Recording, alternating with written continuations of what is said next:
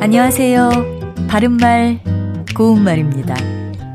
우리말 속담에 소댕으로 자라 잡듯이란 말이 있습니다. 그저 모양만 비슷한 전혀 다른 물건을 가지고 와서 딴소리를 하는 경우를 비유적으로 이르는 말인데요. 여기서 소댕은 솥을 덮는 쇠뚜껑을 말합니다. 소댕 또는 솥뚜껑이란 표현이 들어가는 우리가 잘 아는 속담도 있지요.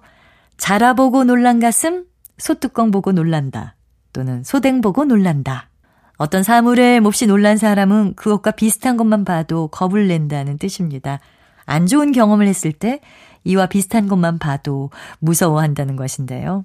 안 좋은 경험을 통해서 뭔가 깨달은 바가 있다는 뜻으로도 생각할 수 있습니다.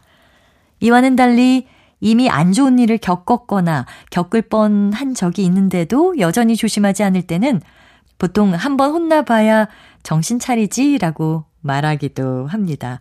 이와 관련해서 생각할 수 있는 표현으로 정다시다라는 동사가 있습니다.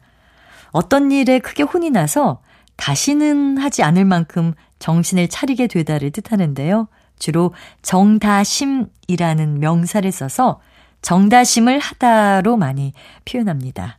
예를 들어보면 조심성 없이 뛰어다니다가 다리가 부러지고 나서부터는 정다심을 하고 조신하게 걸어 다닌다. 또는 정다심을 못하고 자꾸 덤빈다. 이렇게 쓸 수 있습니다. 바른말 고운말 아나운서 변희영이었습니다.